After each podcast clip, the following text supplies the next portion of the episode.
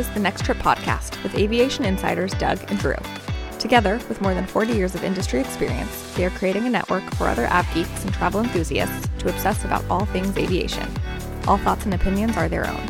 Good day and welcome to Boarding Pass 217, operating on January 22nd, 2023. This is Doug, an airline pilot, and I'm here with my buddy Drew, an airline ops manager. We're here to discuss aviation topics from an industry insider's perspective. Boy, oh boy, do we have an interesting list of topics this week. But first, Drew, at least you're not in Buffalo. You're not the ops manager of the Buffalo airport because they got four feet of snow over the weekend, and I think they continued to get more. Yeah, it's crazy, but but they're used to that kind of stuff. I, in DC, we've gotten about ten inches of snow already, and it's not even. We're just halfway through the the winter season. We still have January, February. Ryan in Fargo, that's supposed to be. They're they're built for this this kind of snow. They've gotten three inches, Doug, three inches. Mm-hmm. And it, I, th- I sent you an image of the uh, El Nino patterns, which we spoke about last week it's completely fitting that pattern where I'm getting more precipitation and the Midwest is drier. So we're seeing that play out. Yeah, and I saw it play out a little bit uh, when I left the other day out of San Francisco. A lot of the European flights were canceled. I knew that there was something wrong when I showed up at the airport, and it was in the morning, and there was a Lufthansa 747 8 just parked off on the side of the field it normally doesn't get in until mid afternoon and then it leaves 90 minutes later, two hours later. So when you see a Lufthansa 747 in the morning, it's either a mechanical from the day prior or something happened. Most of the or a lot of the European flights were canceled because of the big snowstorm that Europe was getting, Germany specifically. And Munich got it maybe a week ago or a week and a half ago, right uh, before mm-hmm. you were there, and it was a winter wonderland. Yeah and it is a winter wonderland here. It's not as snowy, you know, not as beautiful as Munich, but there's a lot of snow for us. Last year we had no real events of snow. This year, just this last week, we've had two, Doug. So when we taped last time, I was I, I was bracing everyone for my snow stories because we were about to get a storm on last Saturday and we taped on Friday, I believe, and we did, and it kept going, and it was just supposed to be in the morning, but it just kept kept snowing. So it was a de-ice operation from start to finish. And I'm glad to say, you know, good thing we had that flurry gate because that thing, that flurry gate where we had some planes de-iced, that was a good practice session because we were we were more prepared for the real thing, and it was a whole day event. We operated a full schedule, Doug, a full schedule. In days past, we would cancel part of it just to keep up but these days, the flights are so full, and the company has a direction to run it hard, and we ran it hard. Some of the taxi times were long, but no one got hurt. Everything got off the ground. Nothing came back to the gate for egress or gas. That was quite an accomplishment. I got a break for once because we had snow again the day before. Yes, uh, was it yesterday? We got snow, and I was off. So all I had to do was to do the the dog and pony show presentation and the planning the day before, and I, I felt guilty because I'm doing it knowing that it's not going to be me actually handling it. So I had all the people that were going to be there the next day. Hey, you guys should join in because you're going to be handling this. That's trusting your team though, which is great. And if if it went off without a hitch, then that is a success for you. You know that your program works. I typed this up I think on Wednesday, maybe Thursday. I said more than 10,000 flights had canceled over the last week, mainly due to snow, but also some of the MAX issues. Right. And I read this morning that they're averaging right now about a thousand uh, between all the airlines, about a thousand flights a day between the Midwest and the East Coast just because of the storms. I know most of the storms have pushed out now, but there are these lingering effects. And we talk about this for the listeners who might be sitting in sunny Phoenix and their flight to Austin cancels right. and it's bright skies. And they're like, wait, what's going on? Well, it's because the airplane or the crew or something is out of place. Just because it's affecting the East Coast doesn't mean that there aren't downstream effects everywhere else around the US or even around the world. Think about that. The, all those Germany flights that I saw sitting there canceled, those are airplanes and crews for Lufthansa that that that airplane that 747-8 was maybe turning out of Frankfurt to Beijing or something. Exactly. And now Lufthansa in Frankfurt has airplanes stuck all over the world uh-huh. because no no one could get in. So now they have crews and airplanes that are stuck. You can see how globally things can get impacted. it's not just regionally. And this is a great example of that. So if you're sitting in Delhi and you're like, I there's no snow here, and it's like 90 degrees. What is your problem? Why am I canceling? T- yes, but and we didn't put this in the news, but I can slide it in right now. Mm-hmm. India has had their own set of issues in the last few days because of fog. I don't know oh, if you've yeah, seen the news yeah, about that. It's horrible. That there were, the, yeah, well, the, smog and yeah, I'm probably mainly smog. I think the media is going easy on them, calling it fog. it's, it's probably smog. You're right. It, it, probably is smog. but I've read some stories about airplanes that were stuck on the ramp for 12 plus hours. Oh, God. Passengers going crazy. It, it reminded me a little bit of the Northeast meltdown from about 15 or so years ago, which led to these long term delay modifications, if you can call it that, or fines if the air, if the airlines keep people on the airplane for more than X number of hours. Yeah. I don't think they have that in India right now. So when this fog, smog, schmog, whatever we're calling it, rolls in, it, it, it's it's impacting a, a, lot around the world. Yeah.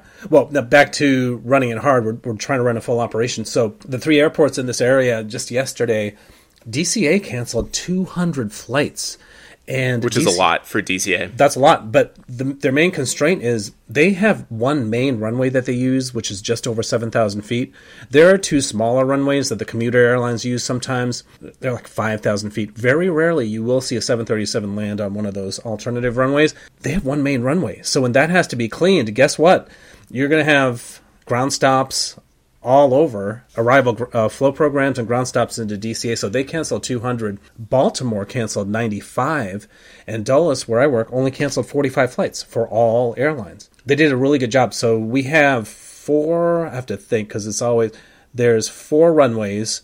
And at all times, we had two available. So it was a really good job by Dulles Airport for anyone uh, who worked for the airport that could be listening. Thanks for uh, keeping us flying that's a benefit of being out in the boonies. Well, I, I, know it's not in the boonies anymore. The city has grown around it, but when it was built, it was out mm-hmm. in the mm-hmm. boonies. It was an hour outside of town, lots of land, and they were able to build it big yeah. like that.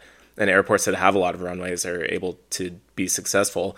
I know we're going to talk in a little bit about how there's a lot of news, and, and this this episode is very news centric. Right. I'm going to slide two more news stories in that relate to this in yeah. a way. First of all, there was that American Eagle ERJ that went off the runway, and I think it was Rochester in upstate New York. Everyone with all 53 people, three crew members, 50 passengers, they were fine. They were impacted by the snow. They slid off the runway. Again, we go back to how how safe aviation is, and right the crew handled it very well. The airplane was was built to handle something like that. It's making the news now because aviation is in the focus. Maybe five years ago, it would have been on probably the front page of the Rochester newspaper, but it wouldn't have gone national like it did. It's a, a big focus right now. And then your neck of the woods yesterday, what do we always say? Kudos to the crew. There was Kudos a single engine crew. caravan, a Southern Airways, which is a little EAS commuter type airline with seven passengers and two pilots going to we, we going to I thought about this when I read it. Lancaster, yeah, not not Lancaster, Pennsylvania. it was Lancaster, mm-hmm. Pennsylvania. Mm-hmm. They lost an engine right after takeoff. And Drew, I think they were incredibly lucky. They were able to. I, I look. You sent me the Flight Radar 24 path. Yeah. They made a turn. They landed on some expressway heading into or out of town. Yeah. Everyone walked away unscathed, which was amazing if they had gone into the clouds, I know it was low low visibility and snow. Mm. If they had gone into the clouds, they may not have been able to see and recognize where a road was. Right. Perfect timing for this to have happened when it did because the the pilots were able to handle it. Yeah, I, I, luckily everyone survived, and there there were no injuries even when this happened. Ryan at work texted me with the picture. He's like, "So this just happened." And these guys are usually joking around, and I'm like, "Is this a joke?" Why is there a plane on the parkway? Getting back to something very serious. I want to talk about Air Florida Flight 90 which is an example that I use every time we do our winter ops training. I use this as an example to show people why de-icing and holdover times are so important. So just real quick, I think we've talked about this in the past, but Air Florida 90 was a 737 that crashed into to the Potomac for a number of reasons. One of them was the crew hadn't turned on the uh, engine anti-ice. They even went through the checklist and still failed to see that it was turned off. And there was um, holdover time. It was a long time the holdover time is the time from when the last step of the de-ice process starts till the time it's complete. And the plane taxis out, and it, ideally it takes off right away. This plane, Doug, was on the ground for 49 minutes after that last de-icing step, and they reported heavy snow when they were taking off. In heavy snow, probably your holdover time is like 15 to 20 minutes. For us at the airport, it's holdover time. So we watch those. You watch those as a pilot. The dispatchers watch them. So there's a lot of eyes on it. We are not the final say in holdover time. It's you guys in the flight deck. We can see if the holdover times are short. We don't want long taxi time. So we need to have a very good de-ice metering plan so that the planes can go out with no waiting, get on the de-ice pad, and then take off right away. How often have you had a situation where you had to where you where you were de-iced this year? Not this year, no, not yet, but several times in my career, both Air Force flying and with the company, we've had to get de-iced in certain pre- precipitation events to the point where I had to cancel a flight once because the the snow was so heavy that there was no way that our holdover time, no matter what fluid they use or how close to the runway they did it, the holdover time for the fluid they were using and the type of preset was down to maybe four minutes. There's no way that that we can get airborne at that point. And instead of wasting the fluid, we said, you know what, we're we're just going to call it for today. There's no reason to do this. We'll mm. do it again when it's safe. If we're just removing snow and ice off the wings and the airplane, it'll just be type one fluid. If it's yeah, con- there's no holdover time. There's no holdover just time. removal. Yeah, holdover time is for when there's continuous snow. When there is continuous snow, flurries, whatever, we will often do a second step, which we use type 4 at the airlines. That gives you longer a longer holdover time. I mean, you could just do type 1 if it's just flurries because you're going to be off the ground soon, but then you can do type 4 if it's moderate snow. Even if you're even if there's flurries and you think it's going to be a long time, what that does is that gives you additional time. It's a it's a protectant. It's not a de-icing it, it's a protectant. It's like a, it goes over. It looks like maple syrup, but it's green. Mm-hmm. That's how you know it's. And you know, and it's it's nice that there's a color because you, as the pilot, you can see. Okay, they've done Type Four. You can't miss it. Lara loves this stuff. So, Laura, yeah. if you're listening, as a reminder, and for everyone, just to show how smart you are, when you're on a plane that's being de-iced, if you're seeing orange fluid going on, that is Type One. And when it's green, that's type 4, so you can know there's two steps. And just today, Doug, we have had two friends who were on flights a couple hours ago on planes that were being de-iced. So it was Patrick on a 777 leaving Dulles and Eric on a uh, 737-800 leaving Nashville at the same time. Yeah, so Nashville, Nashville of all places is getting slammed right now. I saw a, a, satellite image of the East Coast. They got snow all the way down into Louisiana, Louisiana, oh, wow. Tennessee, Arkansas northern Alabama, and Mississippi, places that rarely get snow, they got dumped on this yeah. week, which matches that graphic that you sent of El Nino. I'm kind of I'm growing weary of the snow already. I know it's only January. We're taping this on January 20th. I want to know about 67 degrees and blue sky on the other side of the world. Where, where'd you go? That was just in the morning. By the evening, when I went out to the night market, it was mm-hmm. in the mid to upper 70s. It was gorgeous. I went to Taipei, and it, as you said, and I agree with it best weather I've ever had in Taipei. Clear blue skies. Blue a lot sky. of times it's a lot of times when I'm there, it's warm, muggy, rainy. It's almost I, I hesitate to say always cloudy, but there's always some sort of a cloud layer. Yeah, I don't know if it's smog rolling over from mainland China, China, or what what it is, but it's it's always kind of gray and and mm-hmm. cloudy hazy. there, hazy. That mm-hmm. yeah, that's a great way to describe it. It was beautiful, almost not a cloud in the sky beautiful blue skies, nice and warm. I finally did what I had wanted to do for several Taipei trips, and I wasn't really able to because of the weather. I hiked Elephant Mountain. Anyone who's been to Taipei probably familiar with it. Beautiful hike. It's not that hard. Gorgeous overview of the city. You're basically on the same level as Taipei 101, maybe a little bit lower from mm-hmm. a height standpoint, but you're overlooking the entire city. It looked Absolutely like Hong gorgeous. Kong. It did on, on a much much smaller mm. scale than Hong Kong. Not as many high rises. I think Hong Kong has some of the most most skyscrapers in the world, if not the most sure yeah. some listeners will probably correct it. But Drew, I'm, I'm really glad that I did that hike because that video I sent you, uh-huh. everyone who goes to Taipei, they know about the night markets, which are awesome markets you can go to and get street food and buy clothes and whatever you want. The vibe is is great, and I I love going to those night markets. I found a day market, which was basically the exact same thing, uh-huh. but it was during the day. Usually, the night markets don't open until sunset. Can we just this call it the market? Because it's mar- always open. No, no, because the the day market actually, uh-huh. I looked it up. The the day market that I went to closes mid afternoon, Hmm. and then the night markets open up later. So there is a, a difference in the location between the day market and the night market. And Uh-huh. come on, putting a, a time of day on it sounds cooler than just oh, going to the, to the market. Yeah, and then you were ha- there was many varieties of meat on a stick, and you were eating something that looked delicious. It looked deep fried. You're sure, still not sure what kind of meat it was. I think Or it was doesn't fish, matter? but as I said, you could have been another animal. I'm not going to say it because I've got that animal laying on the floor right next to me. Oh, stop.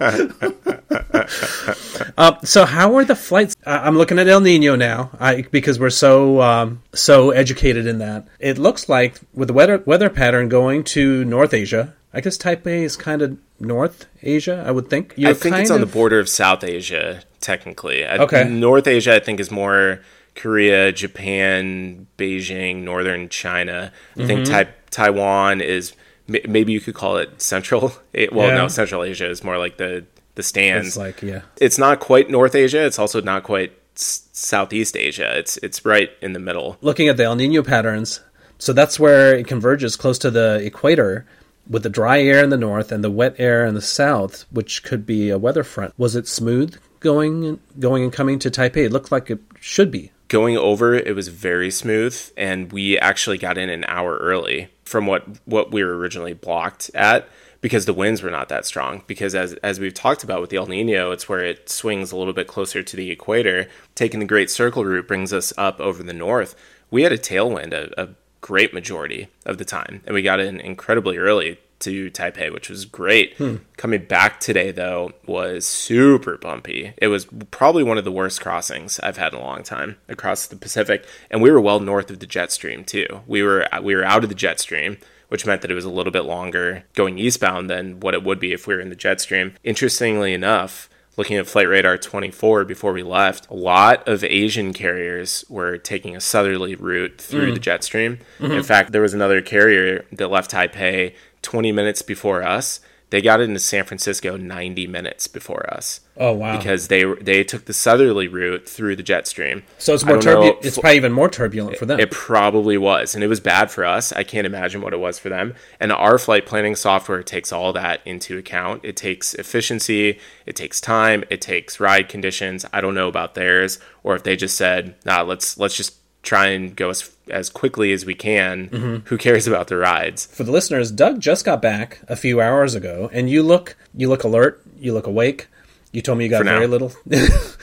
you look you got very little sleep. It's almost like this show also is like an example of how it is to be an airline pilot. Because when you were in London, you were taping while being sleep deprived and also malnourished. Here, it seems like. I'm not going to say anything. don't say it. But it seems like Doug is fine. I mean, maybe you're going to hit a brick wall in a few hours, but you're you're oh, good sure. for the. well, the, not a few hours. I'm sure I'll hit a brick wall as soon as we record. Luckily, Marissa is out with the girls this Uh-huh. afternoon, so I'll probably take a nap as soon as we're done. I just need to be done in time for the Packers game this Okay. afternoon. This yeah, that's why. Yeah, Doug is in, in full regalia already. I, I'm not a sports fan, but could the Packers go to the Super Bowl? Eh, we'll see. Well, I was rooting. I, I will say I'm not a football fan, but I went with Patrick and Ryan to Jimmy's, and it just so happened that some Packers game was on, and we were rooting for you. Oh wait, no, the boys were rooting for uh, the Cowboys. I'm like, you have got to be kidding me. Why? we don't live. In, we don't live in Texas. I was rooting for the Packers. Because they're quote unquote America's team. Everyone roots for that. Yeah, whatever. Anyways, whatever. let's.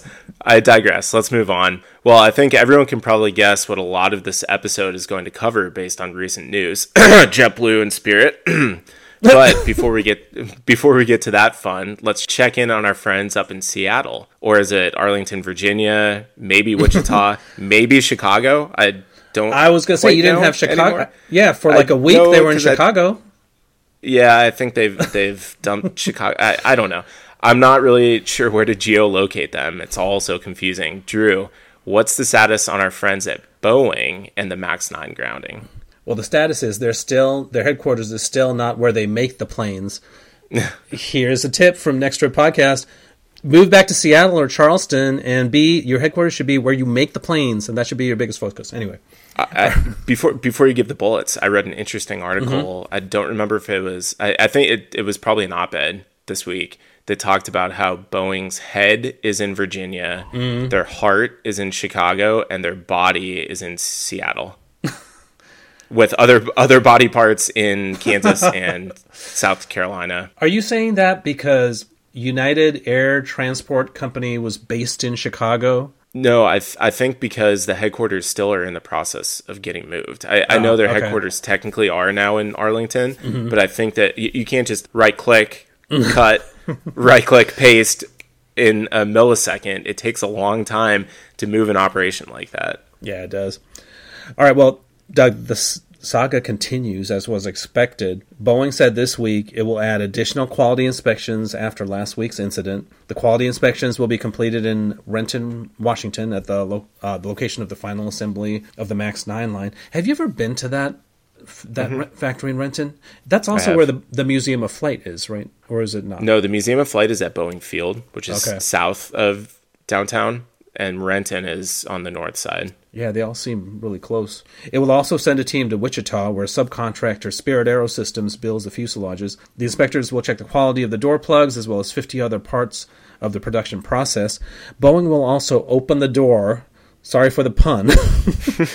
to any customer that wants to send its own team of quality control inspectors to view the production process. That's great. Boeing Commercial Airplanes President Stan Deal said that in addition to this, it will also teach employees quality management. Why has this done, been done before? And seek outside counsel to conduct an independent assessment of its production process. Maybe just absorb Spirit back into Boeing? I don't know. Uh, yeah, I don't know, but why why has this independent assessment not been done before? Who knows? Anyways, I- I- but Brooke, but before we move on, we work for an airline and we fly the planes. You work for that company. The flight attendants work for that company. I work for that same company. Spirit Aerosystems makes, for all intensive purposes, makes the 737 the whole fuselage. This would be like the airlines giving the pilot jobs to some contractor. You know, a critical part of our process. But anyway, again, I'm. Dig- I digress. Yeah, it's really no different though than Amazon having Atlas, having Sun Country, having Hawaiian fly its airplanes and stamping the Amazon logo on the side.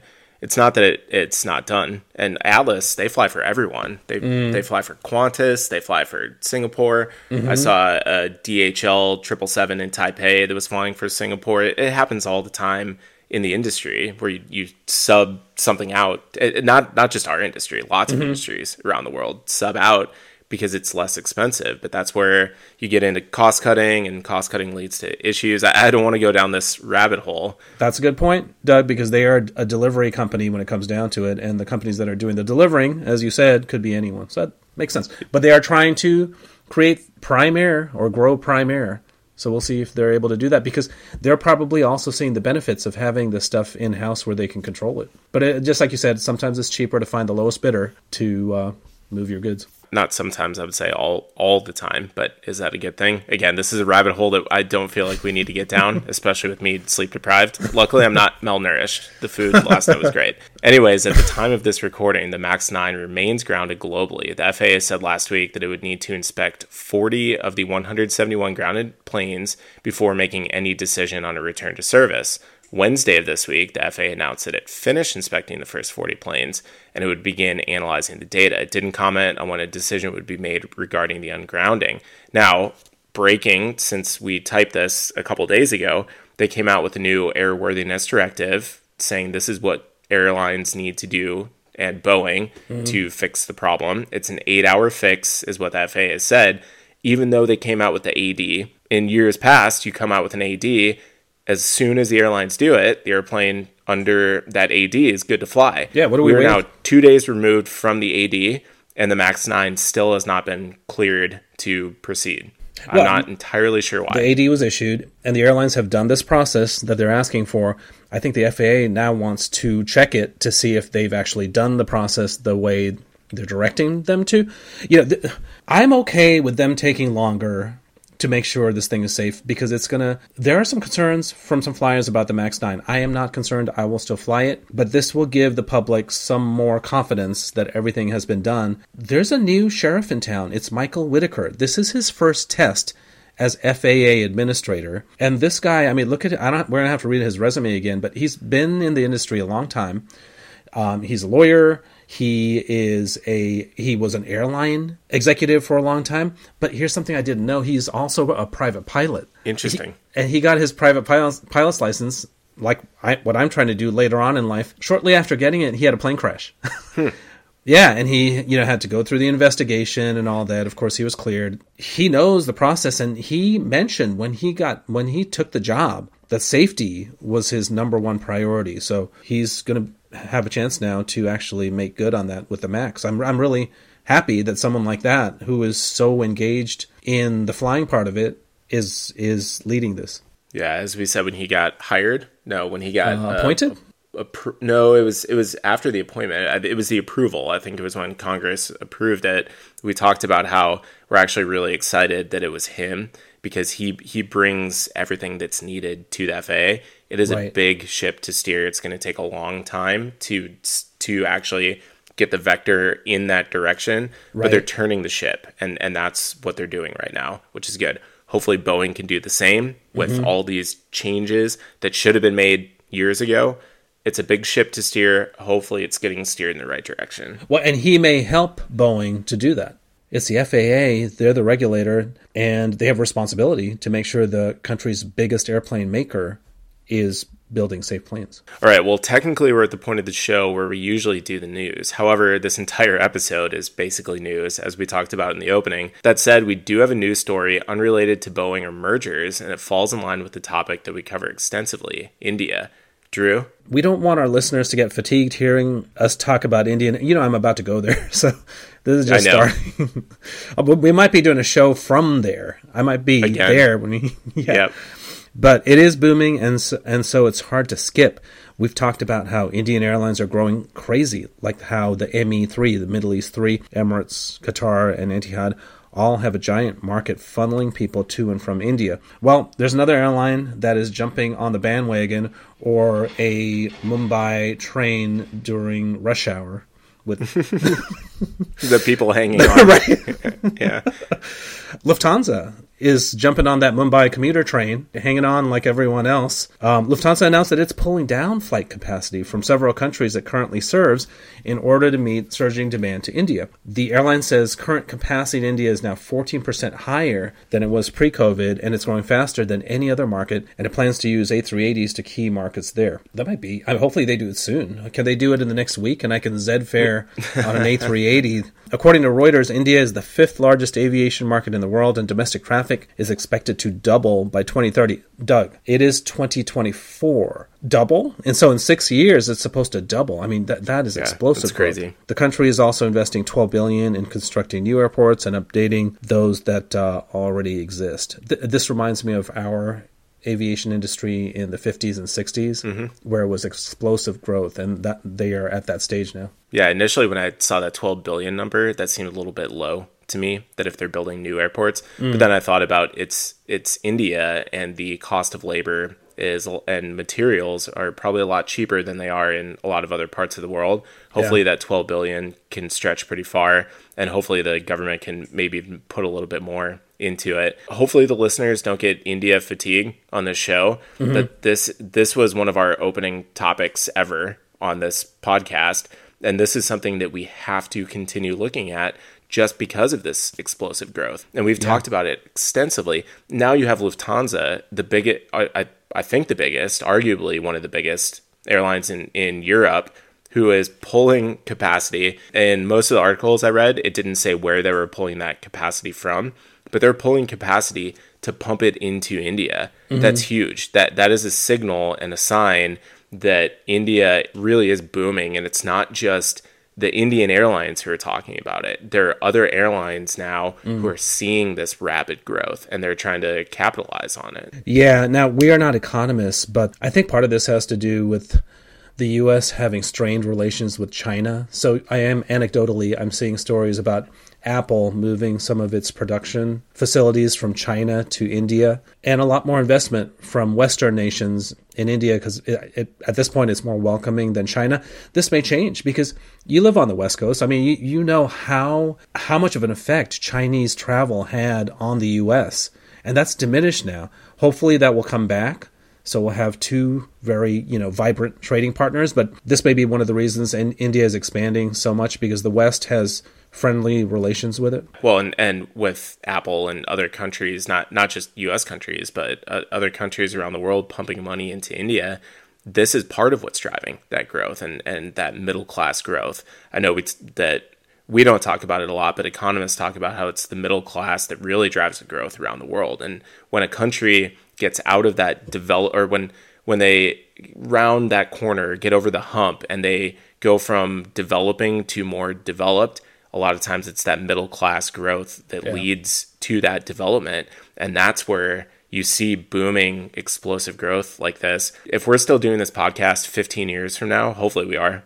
But if, if we still are doing this podcast 15 years from now, India, I think, will be established. We won't be talking about that much anymore. We'll right. be talking about Africa. We'll be talking right. about lots of different countries in Africa, and even to some small extent, and I, I think we've talked about this in the past, Ethiopia, mm-hmm. they're growing. Kenya is growing. Mm-hmm. South Africa, I just read they're, they're relaunching Perth mm-hmm. service. They're oh, wow. relaunching Buenos Aires, I think Sao Paulo. South African hasn't flown outside of the, the country of South Africa or the couple countries that touch it uh-huh. since pre COVID when they were in that financial difficulties. Yeah. Now South African is starting to come back. I don't think the center of gravity of aviation will shift toward Africa in the next couple of years, but eventually maybe it will start to shift as Africa then has that resurgence and that renaissance in aviation like what India is experiencing right now. You mentioned a good point that something that we don't think about. A lot of the air routes go through uh, northern uh, go through the northern northern hemisphere. There's not as much in the southern hemisphere, and I think there's a lot of room for growth. Just like some of the routes you mentioned from Johannesburg to Sao Paulo, from Singapore to Cape Town. There's a lot of opportunities without transitioning, without that wasted travel to uh, the Having northern to go hemisphere. Through Doha or or Dubai or mm-hmm. Mumbai or any yep. of those this is something we're really excited about. We're really pulling for India. I, we, we pull for the entire world when it comes to aviation, but we have mm-hmm. been huge supporters of Indian avi- Indian aviation. We're really rooting for them. Lufthansa, great job. Two thumbs up. One for me. One one from Drew. Well, I think for this decision.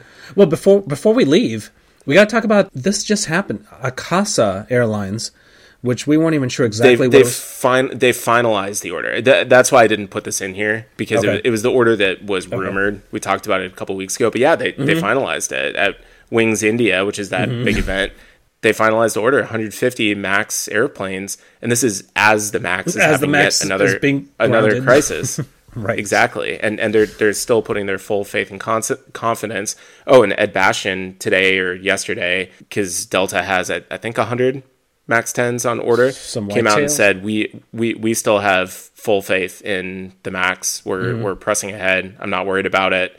Something along those lines. I said we weren't going to talk about Boeing with this, but of course, here we go. It everything somehow comes back to it. Well, we've reached the main event, Spirit and JetBlue. I know our listeners are waiting with bated breath to hear our take on this week's biggest news. But before we offer our analysis, and I'm putting this in air quotes, of the situation, let's cover the bullet points. I was shocked by this verdict, actually. So was I.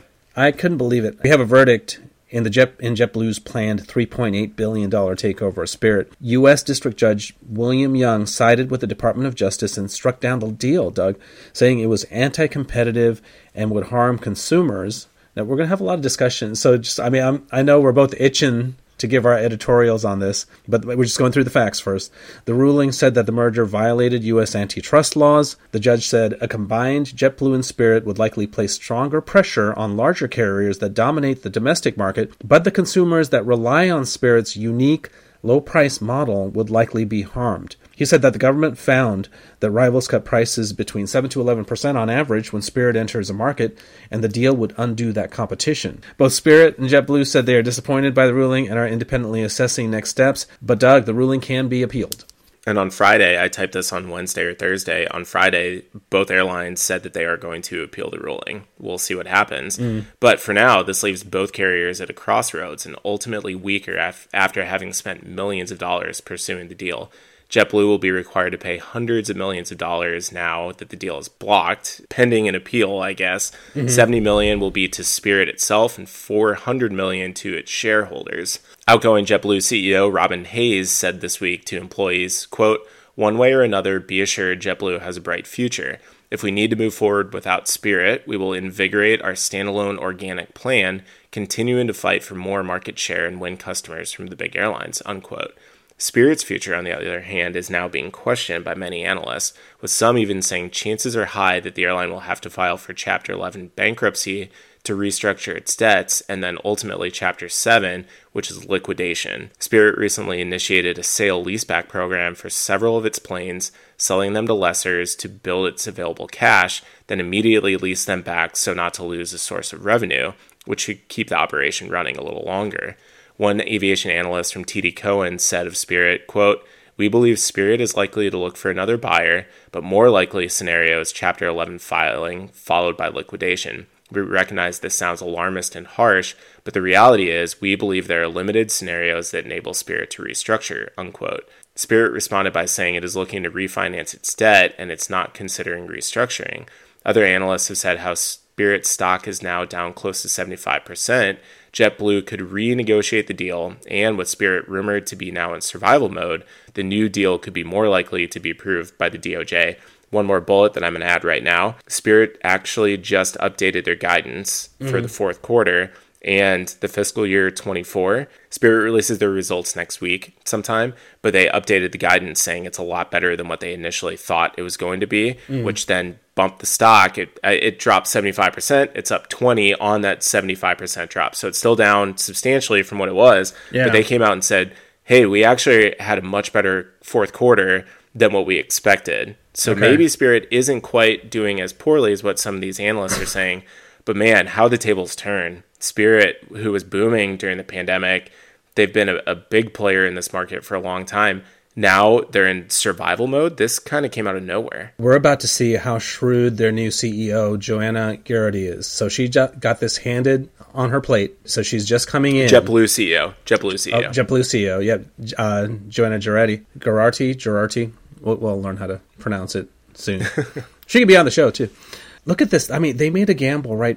So they're basically paying $470 million basically in penalties because they assured their investors and Spirit that this would go through and they were going to pay this out if it didn't, right? So everyone would be invested in this. But I'm just thinking if I'm Joanna right now in her corporate office someplace in Midtown Manhattan or, or Fort Lauderdale or, or wherever they are, she's probably thinking, okay, let's think of this. So we were buying Spirit for $33. 3.8 $3.8 billion. billion dollars, and they were paying Doug $33.50 a share when they started this this merger adventure, right? Spirit stock is now down to about $7 a share.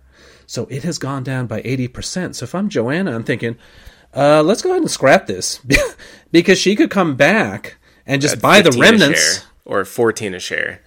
Whatever, yeah, for half price, less than half price and you know it could they could start liquidating, and JetBlue could come in and buy everything at a fair sale.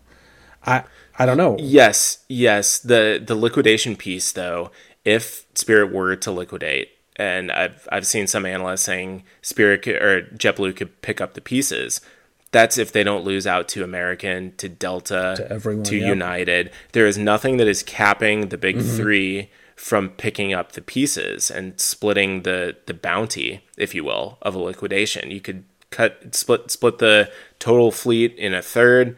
Each of the the big three could take one third because they all fly A320s and mm-hmm. A321s that Spirit has, and then you could hire those pilots in into your airline. And now mm-hmm. JetBlue, who is not in great financial no, they're situ- not situation great, right yeah. now they would have a much harder time picking up a liquidated spirit. And mm-hmm. I, I think this doesn't help anyone. If if spirit were to liquidate, it would yeah. just entrench the big three even more. And then JetBlue is, is out even more. Spirit is gone. I, I don't think that that would be good. And the judge, William Young, even said, and we talked about this back in December, he said, and, and I think this is why we were thinking it was going to go through. He talked about, yes, the, the, the prosecutors made a case, but he said, if I don't go through with this and Spirit goes out of business, then no one wins.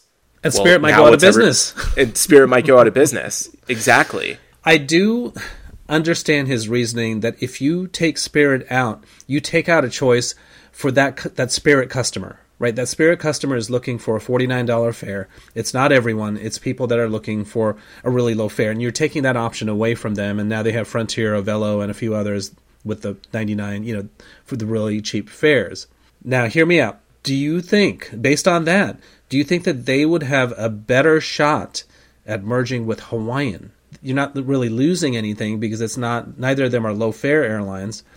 And JetBlue and Hawaiian probably have less overlap than Hawaiian and Alaska.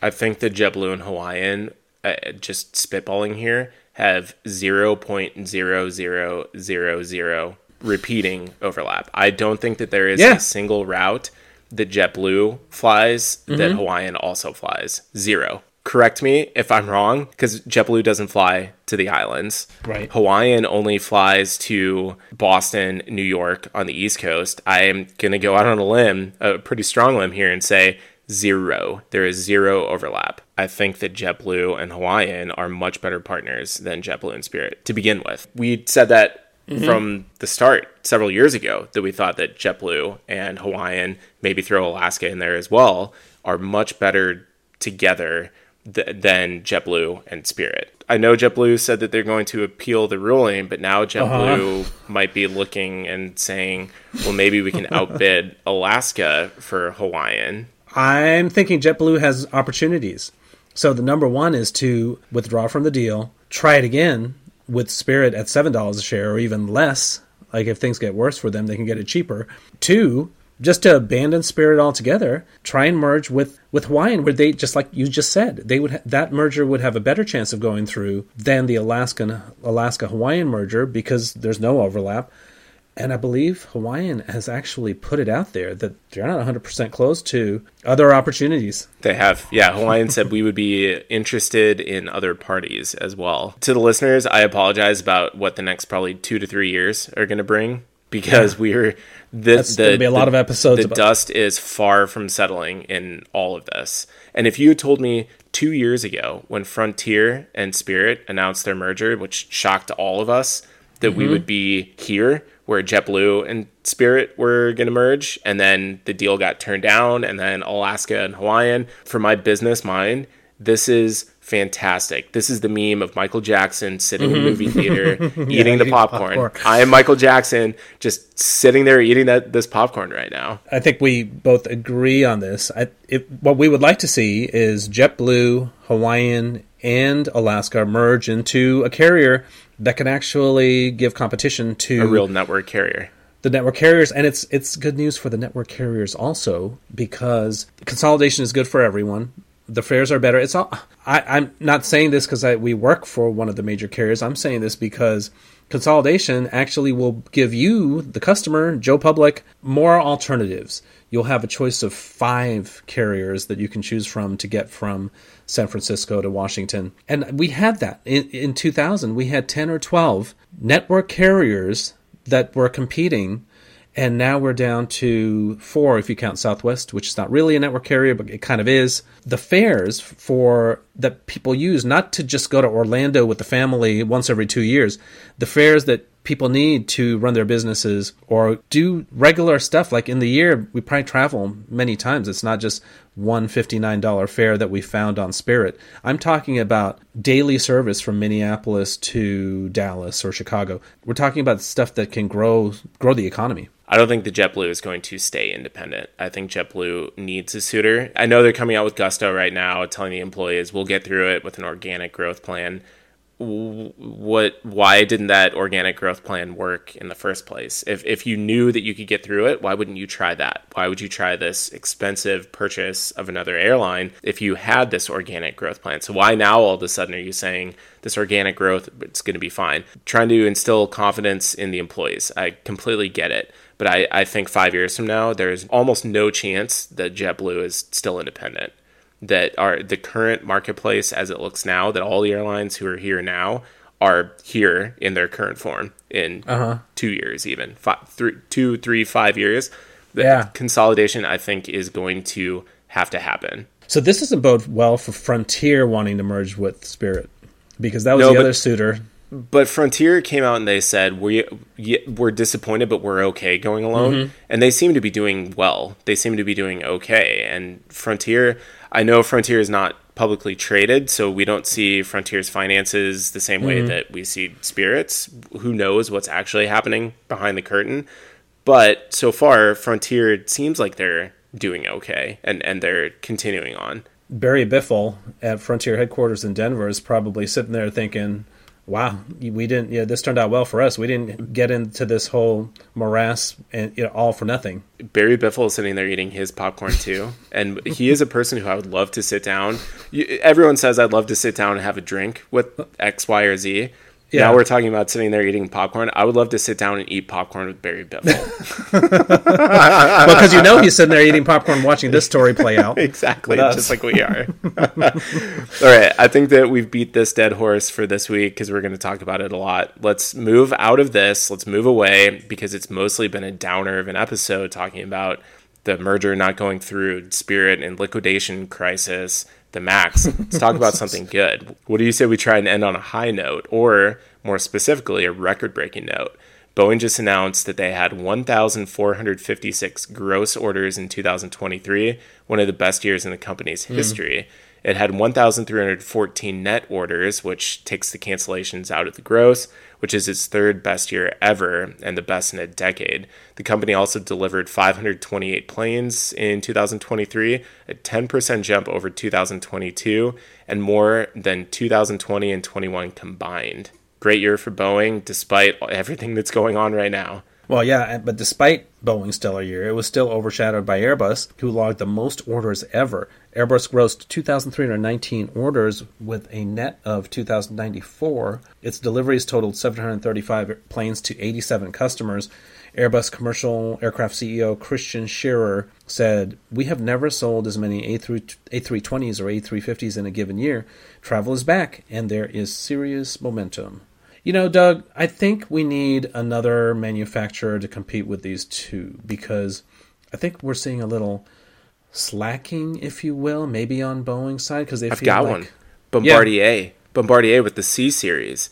Oh Great yeah, airplane. Exactly. They could compete. Oh wait, no. Airbus bought them for a dollar. Where were the antitrust regulators then? I'm almost like you know, too big to fail. Like both of these companies are too big to fail, right? Maybe we support Lockheed Martin to bring back the L-1011 8, 800 Max. Can you imagine how awesome that would be? okay, but I do, all joking aside, Doug, I do, you know, we want to close this out positive. I'm just not trying to get a positive spin. This is real. The Boeing 787 is one of our most reliable fleets. I work with them every day I cannot rem- remember the last time we had an overnight delay due to a Boeing 787 being out of service. The Boeing 777 is very reliable. Patrick is on a 777 right now. He's probably landed in San Diego, but we looked at it. It was built in the mid 90s. So about mm-hmm. almost 30 years old. We're Debbie Downer on the Boeings. Look at how well they can make an airplane, right? Yes, we had a bump in the road with the Max I on you know, this is where it's good to start from scratch, and you know maybe they keep adding winglets and kickstands and all this stuff onto it. Sometimes it might be better just to start from scratch. Maybe we're reaching that point with Boeing where they need to like dust off the plans for the 797 or whatever was supposed to replace this. Can I just bring this up? Christian Scherer at Airbus said that they have never sold as many A320s in a given year. This was the best, or uh, 2023 last year was the best sales year ever for the A320. Drew, do you know what year the A320 was introduced? Uh, was it 1995? No, no. The A the A three twenty was in the, the mid to late eighties. Oh wow! Everyone is ragging on Boeing for their nineteen sixties mm-hmm. design for the seven thirty seven. Yes, the A three twenty is is twenty plus twenty five years younger, but the A three twenty has been around for a really long time too. How yeah. long is Airbus going to stretch the A320 line? Yeah. I know the Neo is new. All the airlines who fly it, minus the engine issues right now, really love the A320 Neo. It's not going anywhere anytime soon. The A320 is still not a young chicken, if you can no. call it that. Right. We just assume because you know for for its time it was very modern, and the flight deck is so much more modern than the 737. So we just assume it's present day. It's present day technology, but yeah, you're right. It was here. It is. I just I just looked it up. The A three the A three twenty was launched in March 1984. It mm. first mm. flew in February 1987, which was before I was born. That was four months before, five months before I was born, and mm. it was introduced in April 1988 by Air France. This is still not. It's not a young airplane, right. and the current line, the the Neo is the second iteration. Anyone who took delivery of the CEO, the current engine option, which was right before the Neo. I think that ended in like 2015. That was a 30 plus year old airplane that airlines were still clamoring to get. And now everyone is ragging on Boeing for stretching and stretching and stretching the 737. We yeah. just said right here, I'm almost in my 40s, and the A the A320 family is older it's than older I than am. You, it's older than right. me. Well, yeah, and I'm sure Delta and uh, United are possibly flying airplanes that are almost as old as you, probably. Um, Delta, Delta United, for sure. Nice. Delta for sure. In fact, I remember, I remember my first flight ever on an A320. It was in 1994 to Florida, and I, I just remember it was Northwest, and I just yeah. remember being so excited for that because, yeah. and this is going to sound terrible. At the time, I'm a seven year old kid and I'm tired of flying on 727 and uh-huh. the DC9. Oh yeah. Now looking back on it, oh, I would jump at the opportunity to fly on another 727 for sure. but but I was like, oh, I'm tired of uh, the seven year old me. I'm tired of these mm-hmm. 727s. I, I want I want to be on the new airplane. And I I just remember like, oh, this is so fantastic. Oh yeah. That was in 1994. Oh, no, I, that was in 1994. And in 1994, I was working for America West, where we were just getting our A320s, and it was like a kid in a candy store. I mean, non arriving on the A320, I was like, you know, in awe this of how modern. you know, and that was compared to the 757. This is just us blabbing. I, I think you can tell I'm tired. I need a nap. Let's end it before we lose any more listeners. These are all topics that we're probably going to have to do go arounds for. I know that your battery on your computer is dying. My internal yeah. physical battery is probably lower than what your computer is. So, what mm-hmm. do you mm-hmm. say we finish this before both of us die? Me personally, yeah. and your and your computer. My computer. So, to our yeah, friends and to our friends and contributors, this podcast is your show. So go on our website, nexttripnetwork.com. Let us know what's on your mind so we can talk about it or give us your feedback. You can also follow us on Instagram at Next Trip Podcast. Please tell your friends about us so we can reach more people who love aviation and travel. Uh, some of you sent us emails, which we share almost all of them. If you want a greater chance of your message being on the Next Trip podcast, call us. Call our Google Voice number to, to ask a question or just rant about something. The number is 872 529 5620 when calling from the U.S. Make sure to use country code 001 or plus 1 when calling from abroad. Thanks to all of our friends and contributors for your support and for joining the conversation. We'll see you next week. And in the meantime, stay aviation tough. This has been the Next Trip Podcast. Visit nexttripnetwork.com for information about previous episodes, trip reviews, aviation photos, and other aviation related content. This is your show, so search for The Next Trip on Twitter and let Doug and Drew know what you want to talk about. Not on Twitter? You can also email them at nexttrip.podcast at gmail.com. Please consider leaving a review wherever you download your podcasts. It will help other listeners like you discover this show. Is better? Just keep talking for right now. Okay, because I can hear you really well, and it's Bluetooth. Yeah. yeah. Um, call uh, maybe maybe say that you're uh, like right base for runway something uh, gear down yeah, Cessna 172 Golf on uh, base leg for uh, one five right. oh, we just had we got our outtakes.